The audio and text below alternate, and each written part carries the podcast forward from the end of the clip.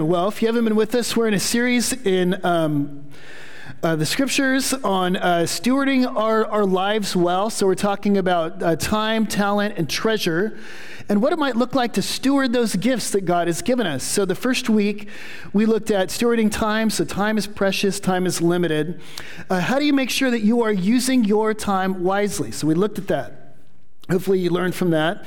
And then uh, last week, we began talking about our talents uh, and, and, asking the question uh, how do we use the talents and the gifts and the callings that God has given us?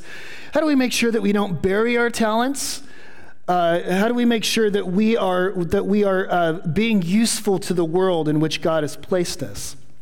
Today, we're, we're conti- continuing that question, and, and we're, we're going to ask the question um, you know, we know that God wants us to use our callings, to use our gifts, but the question is, how do we discover uh, what it is we're supposed to use? Uh, in other words, how do we discover our unique calling in this world? How do we discover uh, what the, the, things that make us useful uh, to God and other people? How do we discover those things? And, and, and, and usually, when you think about that question, you think about your strengths you know, you think about what are my abilities, what are my gifts, uh, what are the things I have to offer, um, what are my, my, my, aptitudes, and things like that. In fact, in the church, uh, whenever we talk about discovering your gifts and your abilities, we have a, a, a test that we might give people. Uh, one of them is called the Strengths Finder, where you go and you answer questions and, and you discover your strengths, you discover your, your abilities. You discover what you can offer. And maybe some of you have taken some of these, uh, these tests. We've certainly preached sermons on, on uh, discovering your gift. We have a test that we offer in our discovery class. And uh, there's really nothing wrong with this, but today I want to talk about a different angle on your usefulness and discovering your, your usefulness. I want to suggest that, that maybe your unique calling or your unique uh, thing that you've got to offer the world has more to do with your weakness than your strength. I want to suggest that, that, maybe the, the key to discovering your calling is to understanding your greatest limitation. So let me put it in the form of a question. Have you ever considered the possibility that what you regard as your limitations or your sense of personal in- inadequacy, your weakness, may actually prove to be the very key to your usefulness in the world? Have you ever considered that your handicaps may prove to be a, the key to, to discovering your calling? Or let me put it even another way have you ever considered the strength of weakness? So we're going to talk about today. Now, now a lot of people, as you hear them talk about their weakness, you usually hear people talk like this. You know, they, they, they start to bemoan the things about them that they wish were different. And maybe it sounds like this, you know, if, if, only, if only I was not such an introvert. If only I wasn't so quiet, if, if, if, only I wasn't so awkward, then God could use me. Then I could really be useful. Then I could really make a difference in God's kingdom. Or they might say, you know, if only I, I, I met the cultural standards of beauty. If only I was a little bit taller, a little bit thinner, my features were a little bit more even, then I could really make a splash, then people would really notice me, and then, I, then God might, might really be able to use me. Or if maybe I wasn't so uh, sick all the time, if only I didn't struggle with this illness, if I, if I only didn't have to deal with this chronic, you know, physical issue all the time, then I could really, I could really go at it. Then I could really make a difference in the world. Or, or if only I went to college, if only I got a degree, if only, uh, you know, I, you know, didn't squander my younger years and I actually applied myself when I went to college. If only I did that, then I could really make a difference in the world. If only, if only, if only, if only I had a different uh, family of origin, if only I didn't go through this experience in life, if I didn't have such limitations, then God could use me. You know, and, and as you think about yourself, so many of us, especially if you're type A or you're kind of you're Enneagram one, the perfectionist, you hate your weaknesses. You know, you're somebody eh, that that just obsesses over your gifts and your talents, and you hate weakness, you hate to think about your weakness, you, you bemoan the fact that you have weaknesses, and it really troubles you. Or maybe you think about your kids. You know, you think about your kids and, and you, you begin to obsess over their weaknesses man, my kids, I, I, want them to make it in this world and I want them to make a difference in this world. If only they were a little bit, in my case, taller. if only they had a little bit more, you fill in the blank. If only we had just some more to offer them, then they could really make a difference in the world. And so we bemoan our weaknesses. We distance ourselves from them. We hate them. We don't like to think about them. And so we minimize them at all costs. And our culture doesn't help us, you know, because we live in a culture that, that values and, and you know moving up the ladder and so forth and so you know you go to a job interview and, and you've got this resume and all your strengths are on there and all of your accomplishments and your credentials and the, the person doing the interview says well can you tell me about a, a weakness that you have Oh, oh, yes, yes, a weakness. Oh, I've got plenty of those. Yeah, one of them is that I, I just, I work so hard. I work too hard. Yeah, that's it. I just, I'm at the office too hard, too much, and I just work, work a little bit too hard. Or I'm a perfectionist. Yeah, that's what it is. I, I'm just too, I'm too perfect. right? And so we minimize the, the, weaknesses and we try to pretend like they're not there.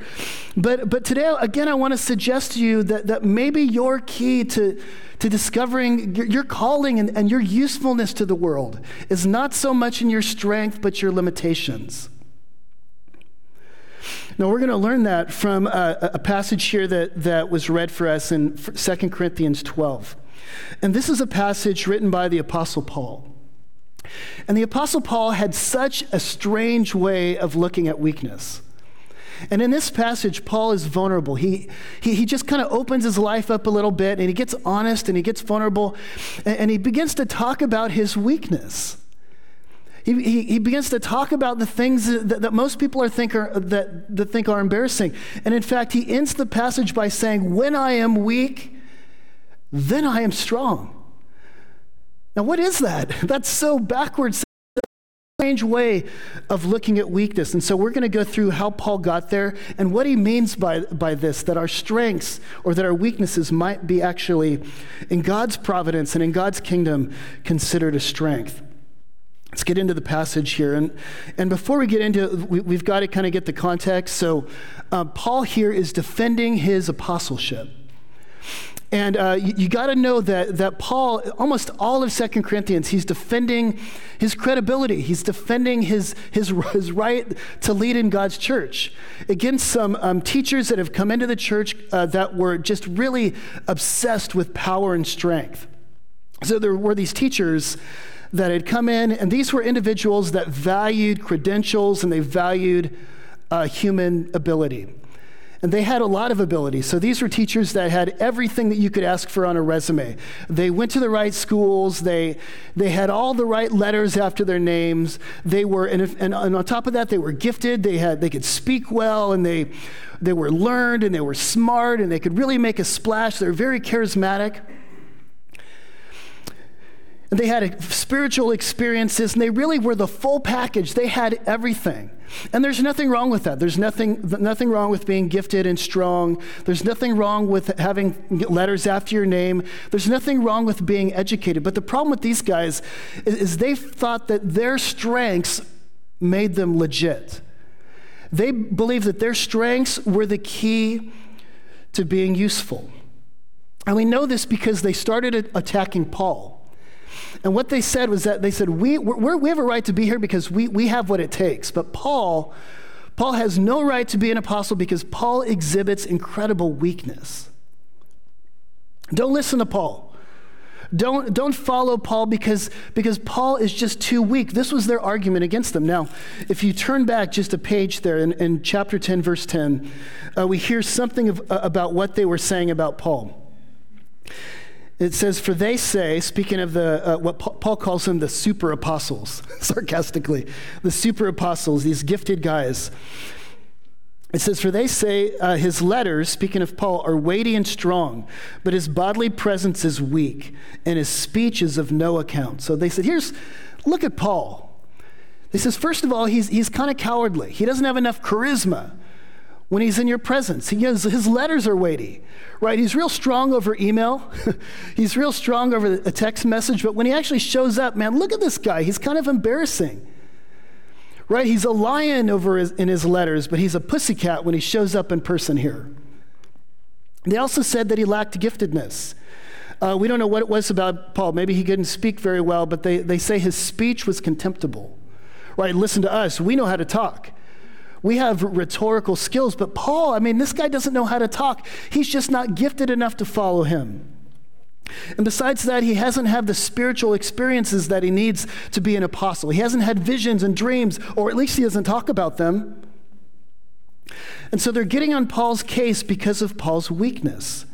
And so in chapter 12, what we see Paul doing is he's in a position where he's got to defend himself against the accusations. But what he does here is so unusual. If it were me, what I would do at this point is I, this is when I would, I would go out with all guns blazing. Oh, you think I'm weak, do you? You think I don't have credentials, do you?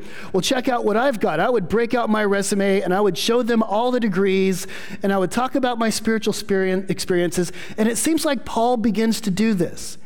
But then he changes his tack and he begins to talk about his weakness. So let's begin in chapter 12, verse 1. He says, I must go on boasting. Though there is nothing to be gained by it, I will go on to visions and revelations of the Lord. I know a man in Christ who 14 years ago was caught up in the third heaven. Whether in body or out of the body, I do not know, God knows. And I know that this man was caught up into paradise. Whether in the body or out of the body, I do not know, God knows. It cannot be told, which a man may not utter. On behalf of this man, I will boast. And let's stop there. So it seems like Paul, what, what he's doing here is he's going to begin to talk about his credentials and boast in them. He says, I know a man who was caught up into the third heaven. Now, who's Paul talking about there? Most scholars believe Paul's talking about himself. This man that was caught up into the third heaven was Paul. He says, What is the third heaven? I don't really know. But apparently it was like a vision or a dream or an ecstatic experience or something like that. He's caught up into what he calls paradise. And he saw things that he says no human being could even utter them. Nobody would even understand what I was talking about if I began to talk about this stuff. And of this person, it's another person, and it's not me, it's somebody else. He says, I would boast about that guy. Paul's really talking about himself. I'd boast about that guy, but I'm not, but I'm not going to boast about that, he says. In verse 5, he says, On my own behalf, I will not boast except in my weakness. Though I should have wished to boast, I would not be a fool, for I would be speaking the truth, but I refrain from it so that no one may think more of me as he sees or hears from me. So Paul says, Listen, I'm not sure, I may have had uh, spiritual experiences, but I'm not going to talk about that. He says, In fact, if I'm going to boast about anything, I am going to boast in my weakness. Now, what an odd way of viewing your limitations. Here are these guys, and they're pointing about, about everything wrong with Paul and all of his weaknesses and all these things that he lacks. And Paul, if it were me, I would have deflected all that stuff. I would have, I would have ignored them. I would have dodged them. I would have minimized them. I would have tried to, uh, you know, shield them so that nobody saw them. But what Paul does is he just says, You want to talk about my weakness? Let's talk about it. He says, Because I'm not embarrassed about my limitations. In fact, he says, the way I view my weaknesses is they're actually an opportunity for me to boast. And so Paul, Paul actually views his weaknesses as, a, as an asset. Paul wasn't always there. In fact, Paul get, narrows in and he talks about a very specific weakness. He says, Let me tell you how I learned this lesson. And so then he goes on in verse uh, 7 and he says, So, to keep me from being conceited because of all the surpassing greatness of the revelations, he says, A thorn was given to me in the flesh. Paul says, Let me tell you about one weakness that I have. And he calls it a thorn in the flesh. Now, Paul, he, he doesn't identify what exactly this specific thorn was. And there are mounds of books and, and articles and you know, people writing about what exactly this thorn in the flesh was. Let me go through a few of the top options. So, some people thought that Paul's thorn in the flesh was, was maybe a personal anxiety or mental kind of ailment. So, uh, some people say it was maybe an anxiety disorder or maybe chronic depression. Uh, Paul wrote way before you know modern psychology, so he wouldn't have called it that. But some people say that Paul was just one of those guys that just had this debilitating anxiety or depression. So every morning he battled to get out of bed. Maybe you relate to that.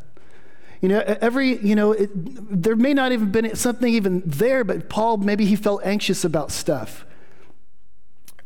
You know, it, maybe it was some sort of mental issue that kind of kept him down, that kept him being, you know, fully functional the way most people are in life. Or other people say it was a physical malady, like a headache or um, some other chronic illness. And, and, you know, lots of people. Uh, kind of guess what this might be. Some people say it was malarial fever. Other people say it was epilepsy that he had. Some people say he su- suffered from solar retinitis. Other people say it was a speech impediment, the thorn flesh, a chronic illness, something he, he dealt with on a daily basis.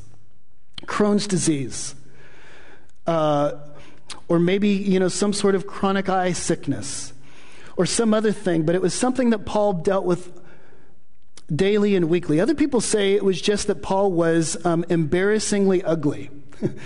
These people are cruel who say that. Uh, history, you know, they, talk, they have, there's people that have drawn pictures of Paul based on some of his writings and some of the early accounts. And, and people theorize that Paul was, uh, that he was short and bow legged. Now, anybody who thinks that short is a sign that you're bad looking is just a cruel human being. I'll just say that right now. And it's just not right. As a short man, I will say that. But some people say that Paul being short, and being bow legged, they also, there's also accounts that he had a big hook nose and a big unibrow. And uh, they said he was just not a good looking man. And so when he walked into a room, you wouldn't be drawn to him at all. In fact, you might even be repelled by, by him uh, be, because of his looks. And so, whatever the case may be, Paul said, I had this constant, constant chronic weakness. Maybe he didn't mention exactly what it is because he wants us to fill in the blank. What is it for you as you think about your own life, as you think about your limitations, and as you think about the things in your life that you wish were not there, or maybe the things in your kid's life that you felt like that you wish they didn't have to deal with? Maybe Paul left it blank because he wants us to fill that blank in. What is it for you that you might consider your greatest weakness? So, what did Paul do? notice what Paul does in verse 8. Paul says, I prayed about it. So he says, Three times I pleaded with the Lord. This is verse 8. Three times I pleaded with the Lord about this, that he should le- take it from me. So Paul didn't want this. And so he, he said, I went to God and I just prayed, God, please take this away. Now, notice he calls the thorn in the flesh a messenger of Satan. In some way, it's kind of odd the way he talks about it. He says, in, on, in one sense, it was a gift from God, this malady, this weakness. But he says, on the other hand, it was like a messenger from Satan. I think what he means by that is like this thorn, there was almost like a voice that, that he heard constantly that just kind of went at him and said, You don't deserve this. Paul, why, God, why have you let this thing happen to me? Why is this in my life? Why, did you, why do I have to deal with this? Or maybe Paul was, maybe the voice said, Paul, you could be so much more useful. You could be so much more fruitful to this world. You could help other people more if you didn't have this issue. Maybe that's what the voice was telling him. Whatever it was, Paul said, Man, I'm praying to God to get rid of this thing. He said, I prayed three, three times. And, God's, and God, get, please take it away. And God said no. Now, it's interesting. Most people, you, you hear testimonies about how God answered their prayer. I had this issue, and God answered my prayer. And it's this incredible testimony. Here is a testimony about an unanswered prayer. God says, No, uh, I won't take it away. Now, why did God not take away Paul's thorn in the flesh? And here's where we get to Paul's statement about his weakness in verse 9. And God said to me, My grace is sufficient for you. My power is made perfect in weakness. Therefore, Paul says, I will boast all the more gladly in my weakness, so that the power of Christ may rest upon me. For the sake of Christ, then, I am content with weaknesses, insults, hardships, persecutions, and calamities. For when I am weak, then I am strong. Here's the principle God says, I'm not taking away your weakness. Because here's the thing about weakness Weakness is an opportunity for God's power to be displayed. God does his best work in our limitations. God says to Paul, Your weakness is not a liability, it's an asset. Your weakness is, is, not, is not an occasion where, you, where you're not being useful, but actually, perhaps, Paul, maybe you haven't thought about this before, but maybe your weakness is the key to your being useful to the world. God says, My power is such that it is made perfect in your weakness, limitation, hardship, and disability. Now, Paul hears this, and, And, and I want you to see that this is something that Paul hears, but it's, some, but it's not just a one time thing. This is, some, this is a theme all the way through the Bible. God's power being made perfect in our limitations is a macro theme in Scripture. And so, for example, when God wants to uh, build a great nation, to, to build a great family, lots of children into a great nation. He goes to a couple, he goes to Abraham and says, Abraham, I want to make your family as many as the, the sands of the seashore. And he says this to Abraham, whose wife is barren. Now, why would you, if you want to create a great nation, someone who could bear lots of children, why would you go to a man whose, whose wife is barren? Why would you go to a barren couple? Because God does his best work in weakness. This is the way God likes to get things done in the world. God wants to confront Pharaoh. God wants to, uh, to, the Pharaoh who is enslaving his people, God wants to, to, to have a deliverer sent to Pharaoh who can speak boldly to him and stand in his presence with confidence. And so he goes to Moses. Out of a burning bush, he says, Moses, I want you to speak to Pharaoh, and I want you to go, and I want you to tell him to let my people go. And Moses says, Me? Are you kidding? I can't, I can't, I can't, I can't talk, Lord. Go, go talk to my brother. He can really speak well. But why are you talking? Why you, I can't speak. Why do you want me to do this? Because God does his best work in human weakness. And so God wants to, a king of the first king of Israel. He wants a king, a mighty king who will rule over his people, someone who can uh, be a man of, after his own heart, someone who could rule uh, Israel well. And so he, he sends Samuel the prophet to the, to the family of Jesse. He says, Samuel, the next king is among Jesse's sons. And so he says, Jesse, one of your sons is going to be the next king. Line them up, bring them all out. And so Jesse brings all of his sons out there. The first one looks great. He's tall, he fits the cultural standard of beauty and charisma. And God says, That's not him. And Samuel says, Well, it must be the next guy. Nope, it's not him. Well, what about the next guy? Nope, it's not him.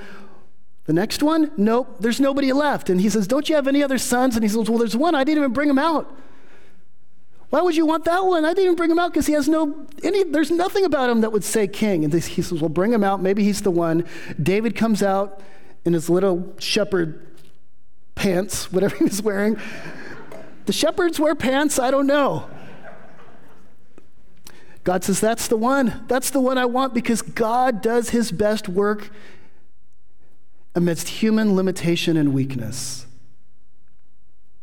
And so the Philistines, armies of thousands, are surrounding God's people, and God needs a deliverer. He needs somebody who could be a mighty warrior to defeat the Philistines. And so uh, God goes and he finds a, a, a, man sitting under a tabernacle tree, a man who'd never lifted a weapon in his life. He says, I want you to defeat the Philistine. He says, Me, this is Gideon. You want me to, to do what? No, I've never even fought a battle in my life. I'm the least of my father's household. He says, I want you to do it. And so he goes, and miracle of miracles, he develops a decent army. And God says, Your army's too big. Whittle him down. And so he whittles the army down to 300 people. And he says, Now you're ready because this is the way God likes to get things done in this world. He uses human weakness, He uses human inability, He uses our handicaps and our liabilities to display His power. My power is made perfect in your weakness. And so God wants to redeem the world. And of course, he chooses some great ruler to do this, somebody who came from just the right city and just the right, you know, place in society. No, he chooses a carpenter from Nowhereville Jesus Christ, who, who uh, an insignificant man who gathers around himself disciples. And of course, his disciples, they're the learned, you know, lettered people, right? No, they were tax collectors and fishermen. People who didn't know what they were doing. He says, This is the way I like to get things done. You see, I use the weak things of the world, Paul says earlier, to confound the wise, and the foolish to confound the great. God uses our inabilities. My strength is made perfect in your weakness. Now, why does God do this? Why doesn't, why doesn't God use strength to confound the strong people? Why does He use our weaknesses? It's because so often our weaknesses remind us of our dependency on God's grace. We think if I'm self reliant, then I could really get things done. And God says, no, actually, those people who know their inadequacy get things done because they begin to depend on my strength instead of their own. They don't boast about themselves, they boast in me. They look to me and my strength. Imagine if you, you know, imagine the Olympics is coming up. Imagine if there was an Olympic basketball team where they gathered all the best players from the NBA, all the most, you know, the MVPs and all the, the best players, and they gathered them together and they go to the Olympics and they win the championship. Like nobody would be surprised. They'd say, Of course, these players are awesome, yes. Of course they won. But imagine instead if you developed a basketball team where I was the star player and besides me, we got Steve Alexander on board and Tommy Tucker. And then we added Betsy Tucker while we were at it. And then we got Jonathan Doris and a few junior hires. Everybody in the five seven and under club, right? Five seven. We're talking. I'm five seven, six and a half. What if that team won? Then you'd say, "Who's the coach?" Who's the coach who took these short, bumbling people and did something with them? And this is why it glorifies God to use our weaknesses so that He would get the honor. So that no human being would glory and think that they did it on their own. You see, God uses our weaknesses, and weaknesses are so valuable because they remind us of our dependency upon God. Our weaknesses also make us compassionate to other people that are weak. You know, so many people, when they, the, the, way they discovered their unique calling and usefulness of the world was when they discovered their own weakness. It was through a weakness or a limitation. And that weakness birthed a compassion and an empathy in some other group of people that most people overlook. You know, maybe it's someone who struggles with chronic depression. And they're able to sit with somebody else who's depressed because they know what it's like. Maybe it's somebody who's gone through some hardship, some issue in, in life that, that, that, just made them so weak and, and so embarrassed. And God actually uses that incident, that situation in their life to make them useful to the human community. There's a story of uh, Joni Eareckson Tada, and many of you know who she is. She's a prominent Christian who's. And uh, early in life, she dove off a dock into sh- shallow water and became a quadriplegic. And at that moment, she thought, I wanted to do things in life. She says it in her biography I wanted to do things in life, and I wanted to be useful. And now I'm in a wheelchair. What can I do in a wheelchair? But she, she says later on that it was her wheelchair that, that, that brought her into her calling. Here's what she says. She says, Years ago, when I took that fateful dive into shallow water and broke my neck, never did I think that God was honing me for leadership. All I could do was retch at the thought of sitting down for the rest of my life without the use of my hands or legs. But slowly over time, God began opening doors and expanding my sphere of influence. I became a leader by default. And no one was more amazed than I. It's why I thank God for my wheelchair. It has made me appreciate all my, my failures and weaknesses. Never would I have dreamed I, I would serve God as an international disability advocate or author. Uh, never did I dream uh, God would use me to influence the church for special needs ministries, but it's the dream I am living, the dream I am living in a wheelchair. All because I have come to realize that God's most effective leaders don't rise to power in spite of their weakness, they lead with power because of their weakness.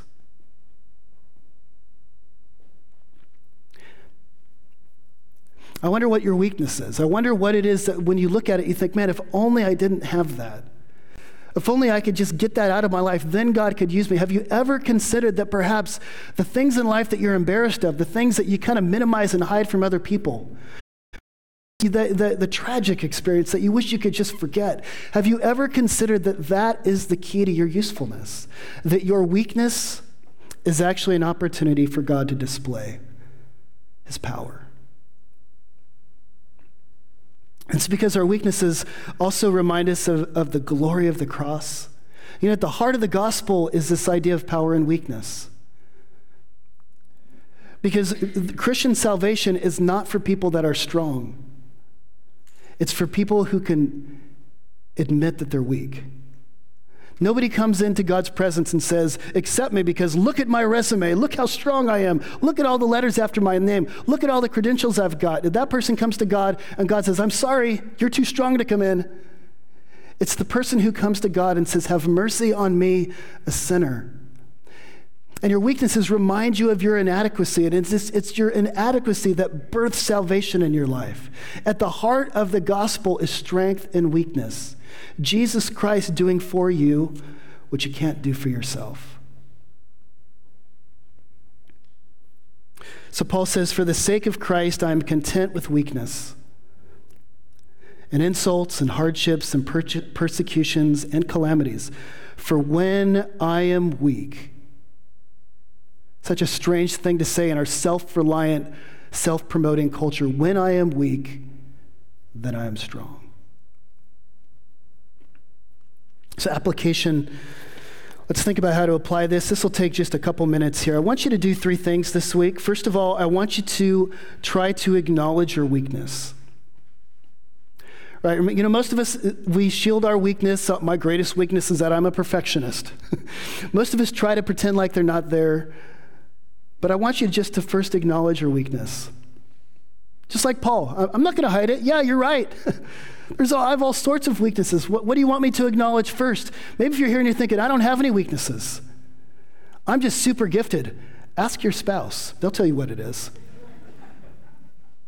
Ask your roommate, the people that know you best. The thing about our weaknesses is that we think nobody sees them, everybody sees them. They're obvious to everybody but us. We, are kind of in denial about it. But what if you just acknowledge, man, here's where I'm weak? Secondly, I want you to embrace your weakness. Embrace it, own it. Again, so countercultural in our culture of, of power and prestige. Just own the weakness as an opportunity of God's grace. Own the weakness, embrace it, boast in it, celebrate it, thank God for it. In fact, in the passage, the, the word Paul uses for th- the God gave me a thorn is the same word he uses in chapter 10, where God gave him a spiritual gift. What if you viewed your thorn as a gift and you just embraced it?